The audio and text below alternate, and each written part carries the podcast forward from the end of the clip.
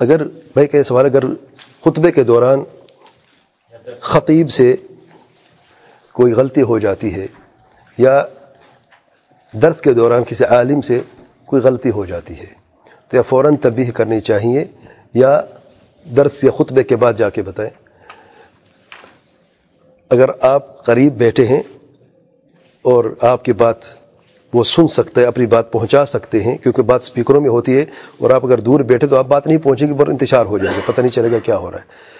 تو غلطی کا رد کرنا تو لازمی ہے، تاکہ پتہ چلے، بعض وہ سبق لسانی ہو جاتی ہے اور کفری بات سے منہ سے نکل جاتی ہے اور خاموشی اختیار کی جاتی ہے۔ اگر آپ بات پہنچا سکتے ہیں تو پہنچا دیں، کیونکہ اصل بات ہے کہ حق بیان کرنا ہے اور اس خطیب سے بھی غلطی سبق لسانی ہو سکتی ہے۔ اگر آپ قریب بیٹھے ہیں تو بتا دیں فوراً، اگر آپ دور ہیں تو بعد میں جا کے بتا دیں۔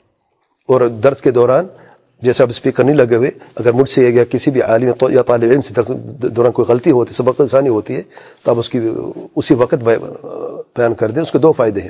ایک تو اس طالب علم کو یا عالم کو پتہ چل جائے گا کہ اسے سبق لسانی ہوئی ہے یا غلط فہمی ہوئی ہے، اس کی اپنی اصلاح کر لے گا فوراً۔ اور دوسرا فائدہ یہ ہے کہ عوام جو ہے یا طلاب علم جو ہے ان کی فوراً اصلاح ہو جائے گی۔ اگر آپ بعد میں بات کرتے ہیں، تو ایک فائدہ ہو، دوسرا نہ ہوا۔ ایک فائدہ یہ ہو کہ اپنی اصلاح تو ہو جائے گی، اس طالب علم کی، عالم کی یا خطیب کی، تو دوسروں تک بات کہاں پہنچے گی؟